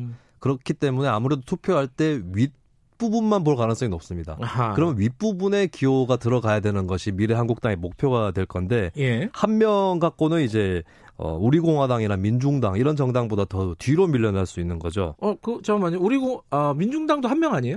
그 같은 한 명인 경우에는 그 예. 직전의 선거에서 아. 몇 퍼센트의 득표를 했는가? 여기는 직전 예. 선거가 없으니까 미래한국당 없기 아. 때문에 더 뒷전으로 밀려나는 겁니다. 아, 그렇구나. 예. 근데 이제 어 바른미래당 정도보다 더 많은 의석을 확보를 한다면은 현재 네. 기준으로서 기호 3번이 될 수도 있고 음흠. 그리고 자유한국당이 비례대표 후보를 따로 안 내면 두 번째 순번까지 음. 올라갈 수 있는 거죠. 어, 3번으로 등록 그러니까 2번, 3번으로 등록하려면 몇 명이나 가야 되는 거예요? 지금? 일단 바른미래당 현재 의원이 19명이거든요. 예, 그렇기 때문에 고수를 넘기면 기호 3번이 될 수 있습니다. 그 현실적으로 그게 가능해요, 지금? 지금 한성교 의원 말고도 총 13명이 자유한국당에서 불출마 선언을 했거든요. 네. 13명 일단 다 옮길 수 있느냐. 근데 이 의원들 아, 중에 않겠죠. 내가 그렇게는 못하겠다라고 네. 하는 의원들이 있을 수 있고요. 네. 그리고 비례대표 의원의 경우에는 당에서 제명을 시켜야 됩니다. 아, 그래야지 옮길 인위적으로. 수 있군요. 예. 네. 그러니까 별다른 뭐 사유 없이도 제명을 시켜야 되는데 그런 경우까지 다 소화할 수 있는지 추가로 나올 불출마 의원들까지 부지런히 옮겨야 음. 그렇게 해서 원내교섭 단체를 채울 수가 있을 것 같고요. 예. 그리고 막판의 변수가 혹시나 어, 제3당, 그러니까 자유한국당이 아닌 제3당이 이런저런 이합 집산 끝에 미래한국당에 맞춰놓은 의석수를 막판에 넘겨버리게 되면 아. 미래한국당이 또 기호 3번을 차지를 못할 수도 있다. 이게 예. 마지막 변수가 될 수도 있다는 것을 말씀드립니다. 제명을 하게 되면 제명 이유가 어, 비례정당으로 옮기는 게 제명 이유가 될 수도 있겠군요. 네, 근데 그렇게 대놓고 쓰지는 못할 거고요. 자, 근데 미래한국당이 이름을 정했는데 네. 막상 그 모정당이라고 해야 되나요? 네. 부모 정당이 네. 이름을 바꾸려고 해요. 지금 통합신당으로 네. 바꾸려고 하고 있죠. 이 미래한국당도 바뀌어야 되는 거 아니에요? 혹시 뭐 미래통합신당 이렇게 바꿔야 되는 거 아닌가 싶은데 근데 자유한국당이라는 당명을 이미 3년 동안 썼기 때문에 네. 미래한국당의 자유한국당의 잔상이 남아 있다고 볼 수 있겠죠. 네. 그리고 모 정당이랑 이름이 조금 다른 게 오히려 우리가 어, 그렇게 위성정당이 아니다라는 연상을 줄 수도 음. 있기 때문에 어, 같이 미래한국당 이름 또 바꿀 거냐 이거는 아닐 수도 있다고 봅니다. 이게 자꾸 웃음이 나오는 게 이게 꼼수는 꼼수잖아요. 어떻게 그렇죠. 받은지 간에. 네. 자, 근데 이게 지금 어, 다른 정당에서 어, 이게 정당법이나 이런 게 위반된다고 네. 고발하고 네. 이러고 있습니다. 이게 현실적으로 어떻게 될까요? 그 민주당, 정의당 등에서 위계에 네. 의한 공무집행 방해, 정당법 위반으로 고발을 했는데 네. 이거 조사하고 또 법리 적용하려면은 좀 총선 지나서 다 되지 않을까 싶. 기도 하고요. 위원정당 해산 뭐 이런 방법도 예, 극단적인 카드인데 네. 통합진보당을 해산시켰던 예. 그 위원정당 해산 청구라는 방법이 있긴 합니다만은 이게 대통령이 직접 뛰어들어야 되거든요. 국무회의에서 의결을 해야 되기 때문에. 아, 그건 안 되겠다. 그리고 헌법재판소까지 가야 되고 해, 예. 서 예, 그 소모적인 거에 비해서 이제 대통령이 지어야 될 부담이 너무 크고요. 그리고 그러라고 민주적 기본 질서를 해치는 정당을 해산시키라는 건데 이게 그렇게까지 어, 음. 어, 적용이 되는가 이게 또 논란의 소지는 있을 수 있습니다. 꼼수는 꼼수겠지만 이게 민주적 정당성을 네. 해친다 이렇게 보기까지는 조금 어려울 수도 좀 있다. 좀 논란의 여지가 있고요. 네. 그래서 가장 현실적으로는 중앙선관위가 이게 네. 국민의 자발적인 조직이 정당인데 이 경우는 아니다라고 해서 정당 승인을 해주지 않는 음. 이런 시나리오도 거론이 되고 있는데 가능성이 있어요? 근데 중앙선관위 위원 9명 중에 대다수가 박근혜 정부 때 임명됐던 인사들입니다. 아, 그런가요? 그래서 아무래도 음. 보수 성향이라서 이렇게 과감한 어, 절차를 밟을까 예, 그런 거에 대해서는 좀 의문이 있죠. 어떻게 될지 참 궁금합니다. 네. 민주당의 대응도 궁금하고요, 사실. 자, 여기까지 듣겠습니다. 고맙습니다. 예, 감사합니다. 김수민 전 의원과 함께한 김수민의 눈이었습니다. 자, 김경래 최강사 2분 여기까지고요. 잠시 후 3부에서 뵙겠습니다. 일부 지역국에서는 해당 지역 방송 보내드립니다.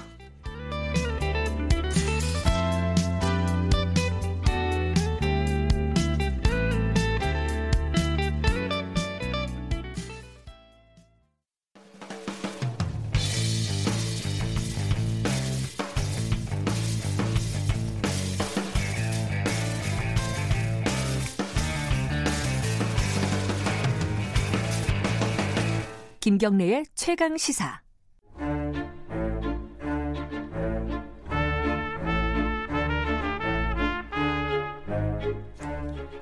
네, 매주 수요일마다 돌아오는 최강 시사의 영화 코너 스포일러입니다. 최강희 영화 평론가 오늘도 나와 계십니다. 안녕하세요. 예, 안녕하십니까.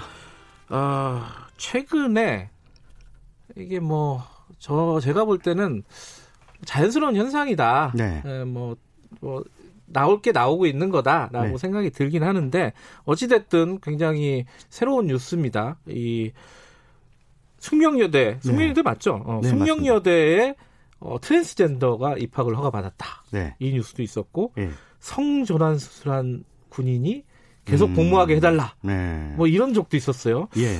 이 이거 어떻게 보시, 보셨습니까? 이런 뉴스들은 원래 사실은 그 성소수자들의 문제 와 관련해서 네. 그 한국 사회의 차별이나 편견 이런 것들에 그 저항하는 분들이 계속 있어 왔어요. 있었죠. 예, 예. 예, 예. 쭉 있어 왔는데 예. 요즘에 들어서 이런 것들이 뉴스가 되고 있는 거죠. 예. 그만큼 이제 성소수자 문제에 대한 우리 사회의 담론이 형성이 됐다는 것만큼은 음. 뭐 긍정적으로 볼 수가 있을 것 같습니다. 근데 한편으로 좀 씁쓸한 게그 숙명여대 건 같은 경우에는 그 트랜스젠더 여성이 합격한 거에 대해서 네.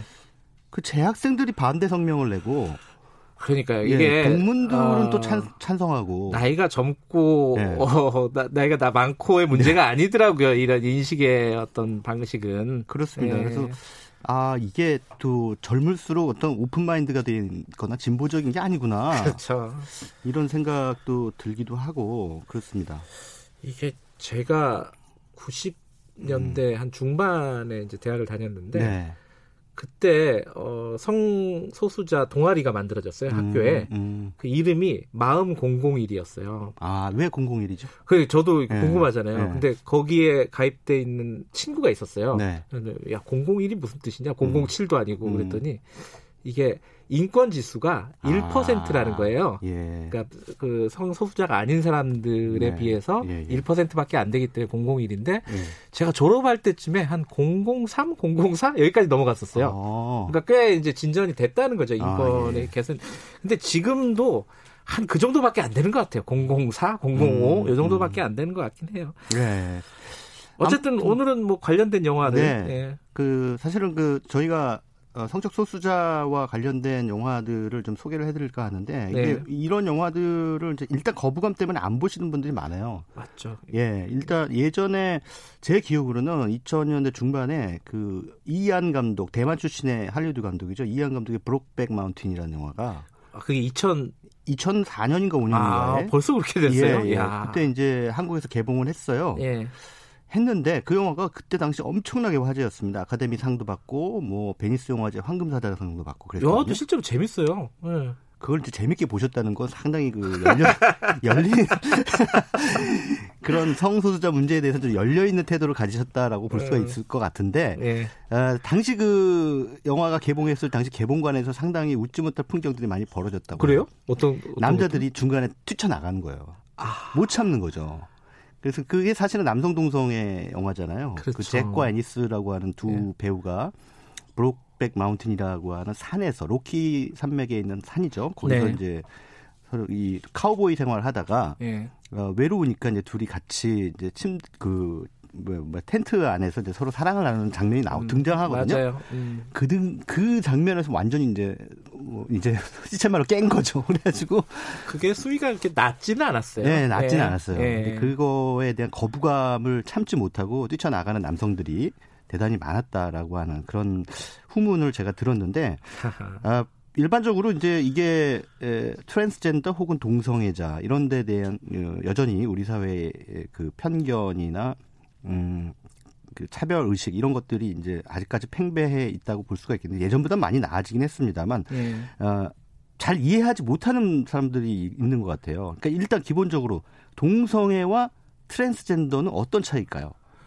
어, 저도 그렇게 정, 확하게 모르겠어요. 그러니까 동, 동성 트랜스젠더는 이제 성을 네. 바꾸는 거잖아요. 네. 근데 동성은 동성을 동성에 대한 애정을 애정의 음. 감정을 가, 지게 되는 거고 네. 뭐 명백하게 표면적으로 다른 것 같긴 한데. 네. 그렇죠? 그 성을 바꾼다는 이유는 네. 자기가 가지고 있는 성을 동의하지 못한다는 얘기잖아요. 그렇죠. 예. 그 이른바 이제 성 정체성. 예, 맞습니다. 예. 그래서 이제 간단하게 얘기하면은 동성애는 어, 내가 어떤 성을 좋아하는가의 문제고 음. 트랜스젠더는 내가 어떤 상, 성별로 살아가기를 원하는가의 문제예요. 그거를 100% 동일하게 네. 보는 사람들이 많은데 네. 그, 그렇지가 않더라고요. 다른 거죠. 예. 예. 예. 그래서 다른 거예요. 그, 그게 성소수자 안에서도 굉장히 많은 스펙트럼이 있는데 그러니까요. 예. LGBT 예, 맞습니다. 요새는 뭐 AIQ 네. 뭐 OC 어 굉장히 많아요. 네. 그, 그 성소수자의 그 네. 스펙트럼이 그렇습니다. 그 트랜스젠더 가운데서도 제가 이제 이게 제가 원래 알고 있었던 게 아니라 3FTM이라는 다큐멘터리가 있어요. 2009년에 나온 한국 다큐멘터리 영화입니다. 어, 그래요? 예. 3FTM. 예. 여기서 음. FTM은 뭘 뜻하는 걸까요? FTM. FTA는 아는데 제가. 이거 이거 기본 상식이에요. 예. 예. 그게 뭐뭐 뭐 이것까지 알 필요가 있냐라고 하실 분도 계시지만 트랜스젠더의 종류예요. 그러니까 FTM은 female to male. 아, 여자였다가 남성으로, 음. 바꾼 경우입니다. 바꾸 반대도 있겠네요. M2F. M2F도 있죠. 어, male to female. 네. male to female. 그러니까 어 요번에 숙명여대 입학하시는 합격이 되신 분은 M2F죠. 예, 예, 예. 예. 음, 그 아까 영화 제목이 3FTM. 네. 그럼 세 명의 그, 앱, 그 여성에서 남성으로 변, 예, 변하는 트랜스젠더를 예. 다룬 영화겠네요. 그렇습니다. 음. 그 영화에 그 보면은 이분들은 이제 우리가 흔히 트랜스젠더 하면 딱 연상되는 분이 하리수 씨잖아요. 아, 그렇죠. 예, 예. 예. 그 남자에서 여성으로 바꾼 거. 예. 근데 여성이었다가 남성으로 바꾼 사람들 아마 많지 않을 거라고 생각하시는 분들 계시겠습니다만 꽤 있습니다. 음흠. 근데 그런 분들의 이야기예요. 그래서 음. 이제 요 분들이 어떻게 이 사회를 살아가는가에 대한 얘기인데 음. 어그 사실 남자로 바꾸면은 되게 편할 것 같죠. 근데 전혀 전혀 어. 그렇지 않습니다. 왜냐하면 일단 취업상의 불이익을 당해야 돼요. 어 그 주민등록번호가 있지 않습니까? 아. 주민등록번호가 2로 시작하지 않습니까? 여성. 음. 요즘에 좀 바뀌긴 했습니다만. 네.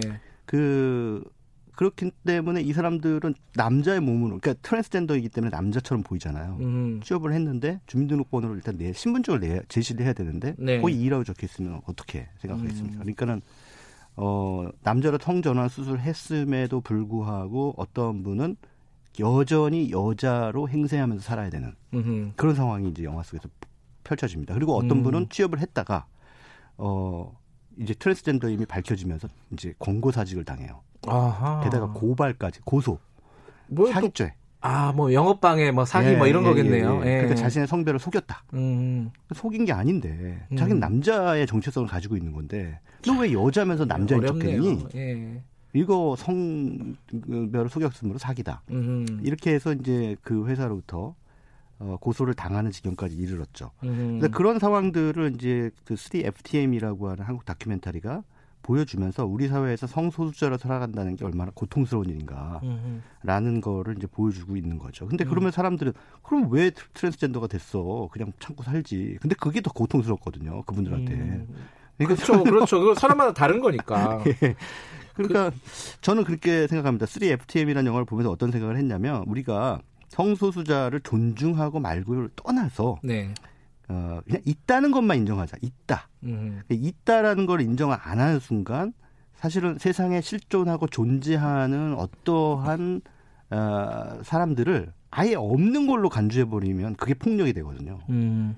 지금 현재 한국에서 벌어지고 있는 이 앞서 말한 그 두 개의 사건, 네. 어, 이게 바로 그 없다라고 간주해 버리는 것. 저번에 그 네.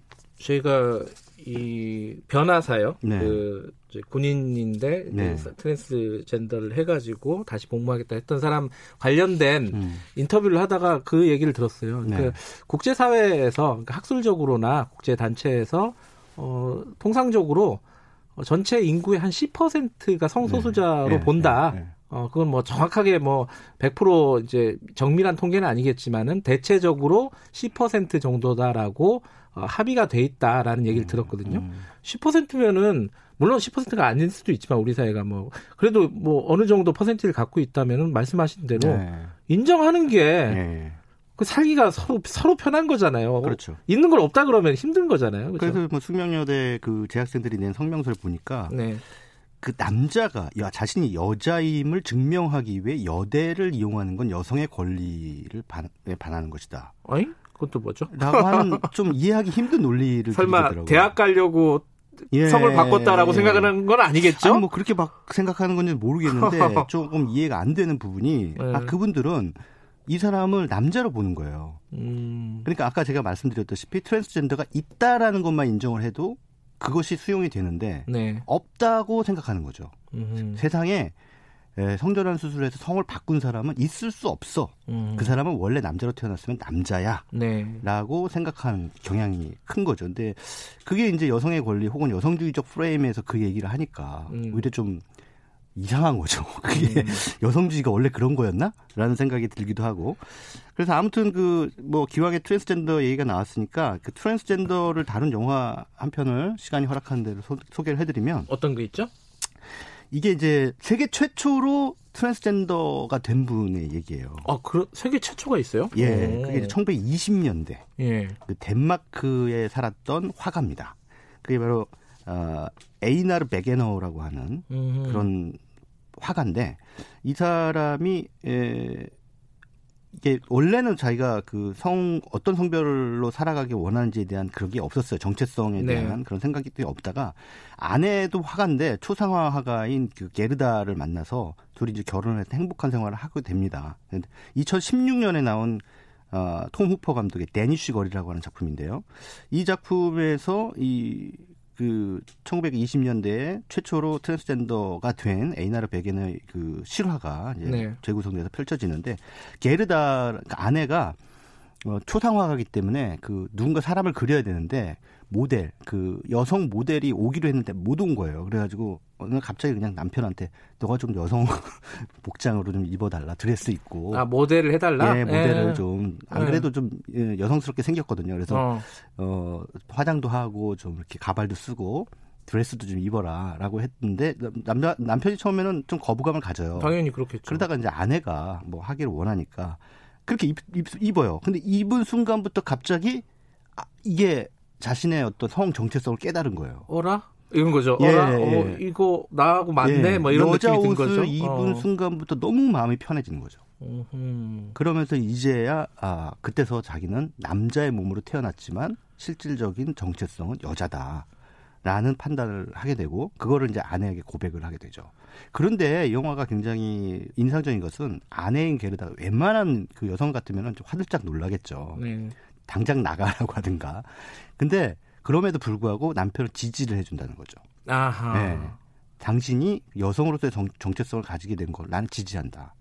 그래서 결국은 어, 이 에이나르 베게너라는 화가는 성전환 수술을 하게 됩니다. 근데 음. 그때 당시만 해도 굉장히 이 위험한 수술이었어요. 그렇겠죠. 20년대라면서요. 예. 1920년대. 예, 예. 예. 사실은 그 상담을 하기 위해서 뭐 정신과에도 가고 막 하는데 대부분의 정신과 의사들이 1920년대에는 이 성전환 수술, 그러니까 동성애라든가 혹은 뭐 이런 그 트랜스젠더적 경향을 정신분열로 봤습니다. 병으로 봤죠. 병으로. 예, 병으로.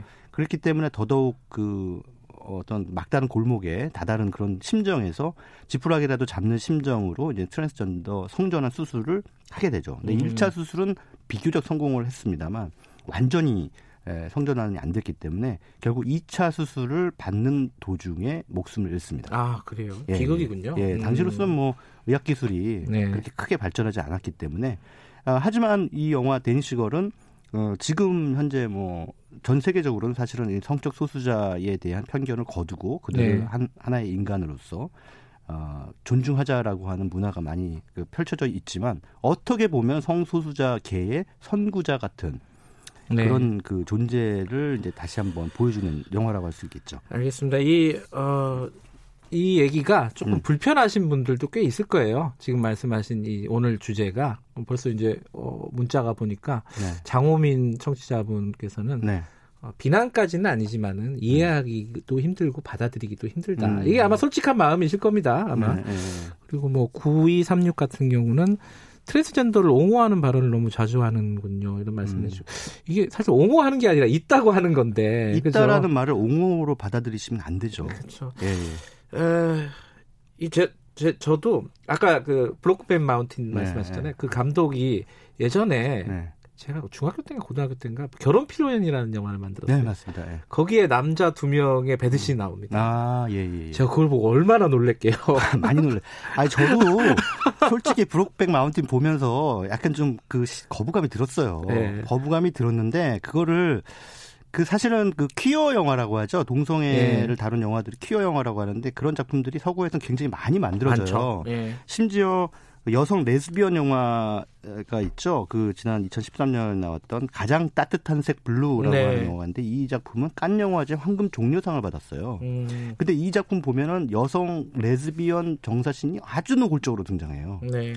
근데 그런데 이제는 뭐 이런 영화들을 보러 오시는 관객들이 큰 거부감 없이 그거를 소화를 하시더라고요. 그래서 많이들 인식들이 조금 열리, 열리게 됐다라는 그런 생각을 하게 됩니다. 어, 그러다 보니까 아까 말씀드린 어, 숙명여대라든가 군대 어, 음. 관련된 그런 일들도 불거지는 거겠죠. 이제 음. 그게 아마 시작일 겁니다. 이런 네. 일들이 계속 많이 벌어질 거예요. 어쩔 네. 수 없이. 네네.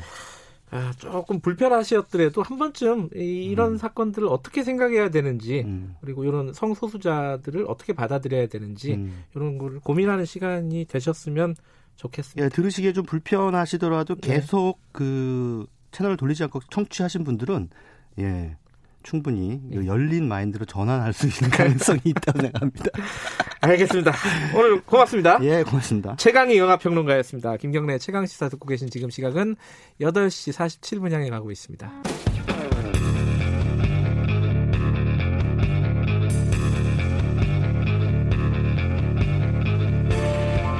당신의 아침을 책임지는 직격 인터뷰. 김경래 최강 시사.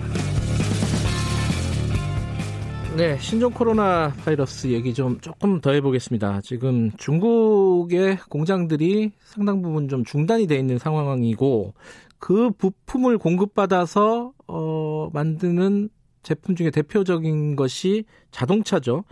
우리나라 대형 자동차 회사 어, 현대차, 쌍용차 지금 조업에 차질을 빚고 있습니다.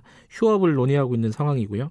이게 코로나 바이러스가 어, 길어지면 이 사태가 길어지면 길어질수록 자동차 업계의 피해가 커질 수밖에 없는 상황이다 이런 우려도 있고요. 대림대 자동차학과 김필수 교수님 연결해서 관련 얘기 여쭤보겠습니다. 안녕하세요. 네, 안녕하세요. 지금 뭐 완전히 공장이 멈추게 되는 겁니까? 어떤 상황이에요, 정확하게는? 그렇습니다. 그 아마 오늘부터가 쌍용차가 이 전면 중지가 되고요. 예. 현대차도 이 전체 중지가 된다고 보시면 되는데 예. 이 기간이 아주 긴 거는 아니고요. 예. 어, 수급되는 이 부품의 공급량이 어떻게 되느냐에 따라서 상당히 좀 영향을 받는다고 볼 수가 있는데 네. 일단 중국에서 한 일주일 정도 연휴를 늘렸지 않습니까? 네. 여기에 맞춰서 지금 공장 중지를 이제 명령을 했고 여기에 따라서 지금 이 부품 생산이 중단되다 보니까 네. 어또 물류에 대한 부분들이 상당히 많았으면 모르는데 이런 부분들을 그렇게 크게 준비하지 않았던 부분이기 때문에 당장 음. 영향을 받아서 공장 국내까지도 중지가 되는 상황이라고 볼 수가 있습니다. 이게 그 특정 부품 그러니까 네. 어 보도에 나오는 걸로는 wiring harness라고 하는 부품 때문에 발생하는 일이다라고 하는데 네. 이게 wiring harness가 구체적으로는 어떤 거예요?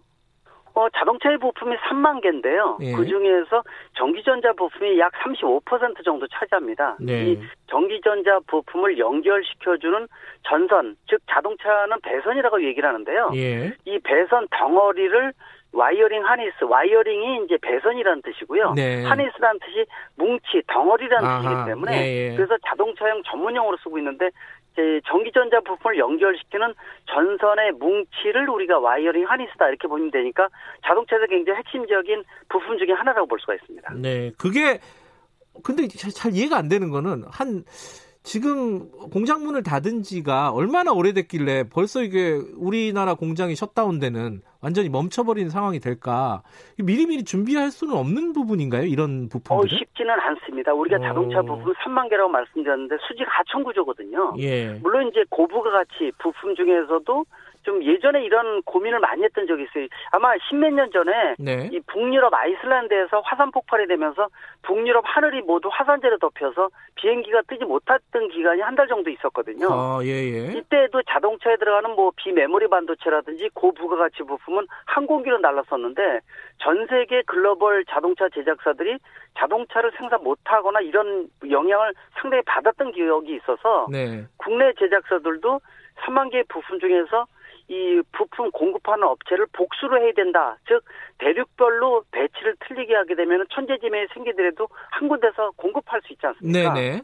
근데 이런 상황이 좋긴 좋지만은 뭐 관리 비용이라든지 물류 비용에 대한 아. 것들이 이 경제적 논리거든요, 자동차가. 예, 예. 그러다 보니까 이 중복도 있지만은 이게 단수로 공급하는 경우도 많은데 예. 뭐 중국 하게 되면은 자동차 수준도 어느 정도 올라와 있고 또 예. 자동차 부품 중에서 또 역할 분담을 상당히 많이 할 수가 있기 때문에 중국의 공장이 국내에서 납품하는 부품사도 있지만은 또 중국에다 우리 우리 국내 업체가 진출한 공장들이 많이 있지 않습니까? 네. 이 중국에 진출한 공장에서 납품을 지금 못하는 상황이 더 많다고 볼 수가 있기 때문에 네. 또 중국에서 이렇게 이, 이 신종 이 코로나 바이러스로 이렇게 급속하게 퍼질 줄을 예상을 못했던 부분들도 있고 네. 또 가지고 있던 물류 자체가 이 와이, 어링 하니스 자체가 무게도 무겁지만은 물류 자체를 뭐 이상 결치를 저장하고 있는 물품은 아니라고 볼 수가 있습니다. 그 우리가 어, 중국에 대한 경제적인 전체적인 의존도도 높은데 네. 자동차 산업도 꽤 높은가 봐요. 이런 상황이 벌어지는 걸 보면은. 어, 상당히 높습니다. 예전에 아마 비교하시는 분들 중에서 사스 문제를 비교하시는 분들이 있거든요. 네. 근데 사스만 하더라도 15년 이전이기 때문에 중국에서 차지하는 전체 글로벌 시장에서 약 3%뿐이 되질 않았는데요. 네. 지금은 글로벌 시장에서 전 세계의 17%를 차지합니다. 아. 그러다 보니까 국내에서 부품 수급도 중국에서 해주게 되면 수준도 괜찮으면서 가격 경쟁력이 일단 높기 때문에 또 네. 워낙 가깝기 때문에 물류 비용도 저렴하지 않습니까? 네. 그러다 보니까 아직도 이렇게 이제 중국에 의존하는 부분들이 있는데 이거를 예상을 해서 다른 대륙에다가 또 같은 물품을 또 관리하는 것도 간단한 부분이 아니라고 아까 말씀드렸는데 예, 그러다 예. 보니까 이런 문제가 누적됐다 볼 수가 있습니다. 그러니까 예전에 어 벌써 작년이죠. 작년에 이제 한일 무역 갈등 국면에서 반도체 네. 산업이 굉장히 우려가 됐었는데 예. 공장문을 닫을 정도는 아니었거든요. 그때는. 맞습니다. 예. 어, 지금 이제 물량을 상당히 좀 뭐 1개월치라도 확보를 했으면 모르는데 네. 그렇지 않고 몇 군데 중국 내몇 군데서 공급을 받았었거든요. 네. 근데 이렇게 한꺼번에 셧다운되는 전체가 중지되는 경우는 생각 예상도 못하는 것이죠. 예. 그러다 보니까 당장 문제인데 이 wiring harness 자체가 굉장히 높은 기술 수준이 있는 건 아닌데 네. 해당체에 맞게끔 맞게 설계돼 있기 때문에 이거가 아. 만약에 중국 내에서 길어지게 되면은 국내라든지 다른 곳으로 바꿔야 되는데 역시 시간이 좀 걸리니까 생산하는데 주춤거리지만은 네. 아마 장기간으로 가게 되면은 다른 데의 공급처를 확보를 한다든지 하는 부분들이 생긴다는 건데 지금은 주춤거려서 생산하다 말다 이런 부분들이 아마 이 당분간은 좀 있지 않을까 이렇게 예상을 할 수가 있습니다. 그러면 중국에 대한 의존도를 어, 앞으로는 좀 줄여나가야 되는 거 아니에요? 이게 너무 한 군데만 이렇게 의존하게 되면 이런 일이 발생을 할 수밖에 없는 거잖아요. 리스크가 있는 거잖아요. 맞습니다. 예. 예. 아까 말씀드린 대로 그래서 복수업체에 대한 부분들이라든지 또 지역적으로 좀 떨어진 데다가 좀 수준이 괜찮은 동남아 쪽도 이제 아마 돌리는 부분이 많아질 것으로 보고 있는데요. 네. 아마 이번 기회를 통해서 조금 아마 더 각성이 되는 부분들도 있을 거예요. 물량을 어, 이런 부분들을 좀 더 길게 잡아야 되겠다라는 생각도 갖고 있고 네. 또 제2의 공급처에 대한 것들 물론 경제성 논리가 있지만은 이거는 뭐 지금 신차에 대한 공급도 못하다 보니까 굉장히 큰 피해를 받을 수밖에 없기 때문에 네. 공장 전체 중지라는 것은 그만큼 피해량이 기업업체 증가할 수가 있어서 아마 부품 공급에 있어서도 이번 계기를 통해서 좀 더 이 업그레이드되는 계기가 되지 않을까 이렇게 기회를 갖는다고 음. 볼 수도 있습니다. 그 요번에 이제 어쩔 수 없는 천재지변일 수도 있지만은 미리미리 준비하지 못한 그 업계 책 업계 책임도 무시할 수는 없는 거네요. 어 그렇습니다. 분명히 네. 있다고 볼 수가 있어요. 예전에도 네.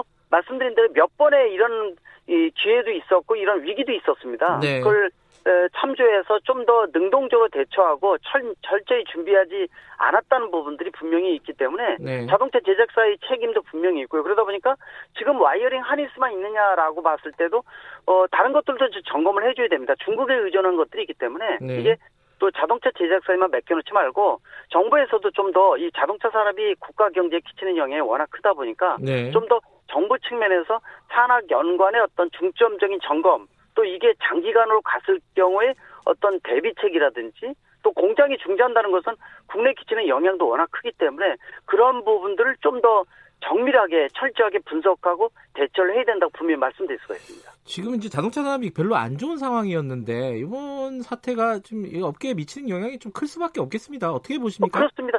작년에 좀 더 이 신차가 많이 나오면서 소비자의 인기를 많이 끌어서 네. 좀더 올라가는 게 아닌가라는 기대감을 많이 줬었고 올해가 뭐 그 가속도 높이는 2020이거든요. 네. 근데 지금 단계에서 중국발 이런 문제가 생기다 보니까 신차 공급도 외국에 수출하는 것도 당장 주춤할 수밖에 없고요. 물량이 네. 줄어들 수밖에 없어요. 그러다 보니까 그 경제에 끼치는 영향이 커질 수밖에 알겠습니다. 없기 때문에 좀 더 준비가 필요하다 이렇게 보고 있습니다. 네, 중장기적인 대책 필요한 것 같습니다. 오늘 말씀 감사합니다. 네, 고맙습니다. 대림대 자동차학과 김필수 교수님이었고요. 어, 김경래 최강사 오늘 여기까지 하겠습니다. 저는 뉴스타파 기자 김경래였고요. 내일 아침 7시 20분입니다. 다시 돌아오겠습니다.